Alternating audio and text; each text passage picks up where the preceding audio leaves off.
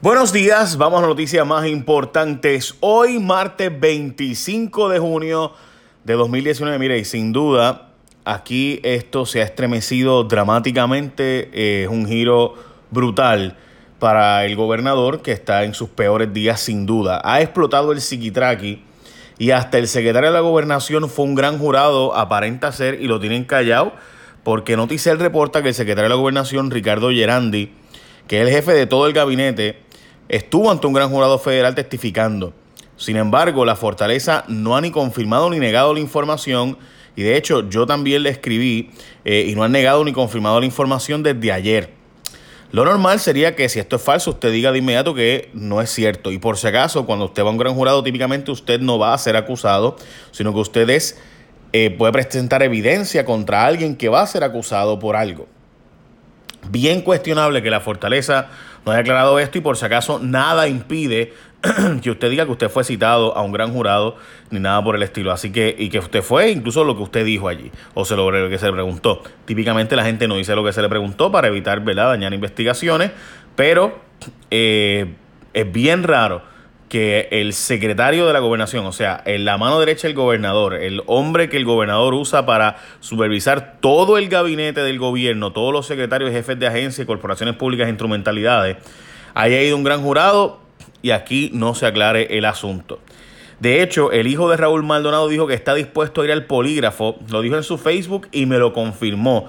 Yo le ofrecí ir a mi programa hoy, eh, tanto a él como a su padre y al gobernador con un poligrafista eh, y allí lo podemos tener a la espera de saber si es cierto o no que él está dispuesto de verdad.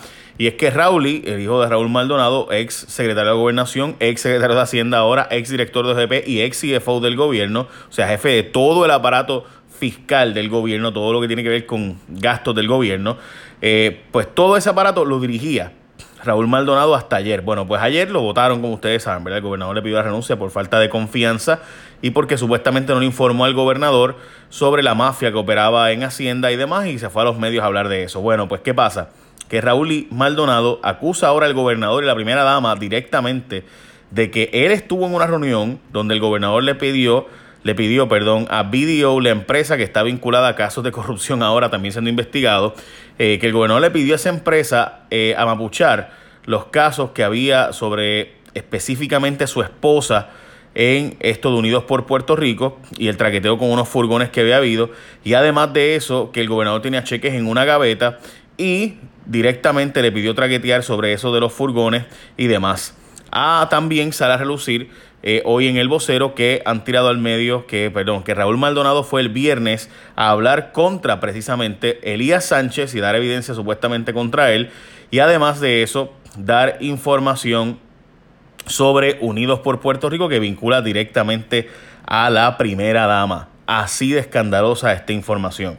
Como ustedes saben, ayer el secretario, ahora ex secretario Raúl Maldonado, fue donde Rubén Sánchez y le dijo que había una mafia en el Departamento de Hacienda y que él estaba investigando y que esa mafia estaba tratando de entramparlo a él eh, y que él estaba cooperando con los federales y demás. Lo cierto es que por la tarde yo hablé con Douglas Leff, quien dijo que el hecho de que usted vaya a los federales, ellos van a escucharte, van a coger toda la evidencia que tú le lleves, pero eso no significa que no continúen investigaciones que pudiera haber contra él o contra cualquiera otro. No dijo que había una investigación contra él, como ustedes saben, ellos ni niegan ni confirman la información, pero esto es devastador. O sea, eh, contra el gobierno, que estamos hablando del hombre de confianza del gobernador por la mitad del cuatrienio y el hombre que fue hasta secretario de gobernación, pero jefe de todo el aparato de, eh, de fiscal del gobierno, pues ya usted sabe. ¿Qué es lo que está pasando aquí? Pues mire, en mi opinión, la clave aquí es Rauli. El hijo del secretario de Raúl Maldonado, Rauli, estuvo vinculado a todo este escándalo alegadamente, ¿verdad? Donde decían hace meses que para conseguir contratos con el secretario tú le dabas contratos al hijo y aparecían los contratos para ti, ¿verdad? Bueno, pues nada, pues Raúl está tirando al medio y diciendo básicamente aquí lo siguiente, esta es mi opinión, esto es lo que yo creo que está pasando. Yo creo que Raúl Maldonado el viernes fue allí a tratar de él desvincularse de que él no es el malo, de que lo están frameando, ¿verdad? Obviamente. Y él está tratando de hacer ver a los medios ahora que él está cooperando con los federales eh, para él no ser el objeto de la investigación. Eso significa lo que está haciendo ahora el hijo de decir que el gobernador es el corrupto es hacer lo que se llama una oferta de prueba. No, te, no, no me arreste a mí, yo te voy a ayudar a meter preso a alguien más importante que yo. Y eso es lo que básicamente está haciendo Raúl. Si usted ve lo que está haciendo, parece que la estrategia es hacerle saber al gobernador que si siguen chavando con eh, Raúl Maldonado, pues él va a tirar al medio aquí a gente más importante que él, más arriba que él. Y obviamente disparó directamente contra el gobernador y contra la primera dama, Raúl Maldonado, hijo. Así de escandalosa, gente, es esta información. Lo que sin duda no es escandaloso es que cuando todos estamos ¿verdad? De camino a nuestro trabajo, lo que sea, y de repente suena la sirena, ¿verdad? De una ambulancia, la policía, los bomberos, lo que sea, usted le da paso, ¿verdad? ¿Por qué? Porque obviamente son primeros respondedores. Pues la gente de ATT, pues esto es una ley federal por si acaso, tiene lo que se llama FirstNet, tanto en todo Estados Unidos como Puerto Rico, ATT tiene FirstNet. ¿Y qué es esto de FirstNet? Pues mira, es una red especial dedicada a ti que eres un primer respondedor. Eso funciona de manera bien sencilla. Es como un carril exclusivo donde tú estás ahí y esto es exclusivo para ti. Eh, de hecho, si alguien está ahí, lo sacan y tú entras. Porque para que alguien, como por ejemplo usted en Puerto Rico y demás, hay un primer respondedor, hace falta que ese primer respondedor en cualquier momento del año tenga acceso directo, completo. Así de simple. Y eso, además, ATT, reconociendo y agradeciendo el labor que hacen estos policías, bomberos, paramédicos, primeros respondedores y demás, eh, le está dando unas ofertas inigualables en la tarifa mensual para ellos y sus familiares. Así que para más información, arranca para cualquier tienda de ATT y pregunta sobre FirstNet, que es un acceso exclusivo para ti. Yo quisiera tenerlo, pero no lo puedo tener. Solo para ustedes, los primeros respondedores, para que obviamente ustedes tengan acceso primero directo en su data, texto y llamadas telefónicas. Siempre, en cualquier momento, ustedes están primero, se abre un carril exclusivo para ti. FirstNet de ATT, la mejor red ahora con 5G Evolution. Bueno, continuamos con más noticias porque hay más noticias a pesar de lo devastadoras de las primeras. Y es que aseguran darán caput a dos más y tiran a Mondongo Elías y a Unidos por Puerto Rico y los arrestos de cuello blanco que se esperan sobre este asunto de video. Se espera que pronto haya una redada de cuello blanco. Esos son los rumores que están corriendo por ahí y demás. Según el vocero, el secretario de Hacienda fue el viernes a reunirse para dar información sobre Elías y sobre Unidos por Puerto Rico y demás. Eso fue la información publicada por el vocero. Yo no sé si eso es cierto, pero eso es lo que publicó el vocero, como les estaba diciendo. Bueno, por si acaso, Unidos por Puerto Rico dice que eso no tiene que ver con ellos, que ellos entregaron todos los fondos, que en todo caso lo que pasó al principio ellos no tienen que ver. Eso fue, recuerden que al principio estaba primera dama y después ella les dejó esto a otras personas.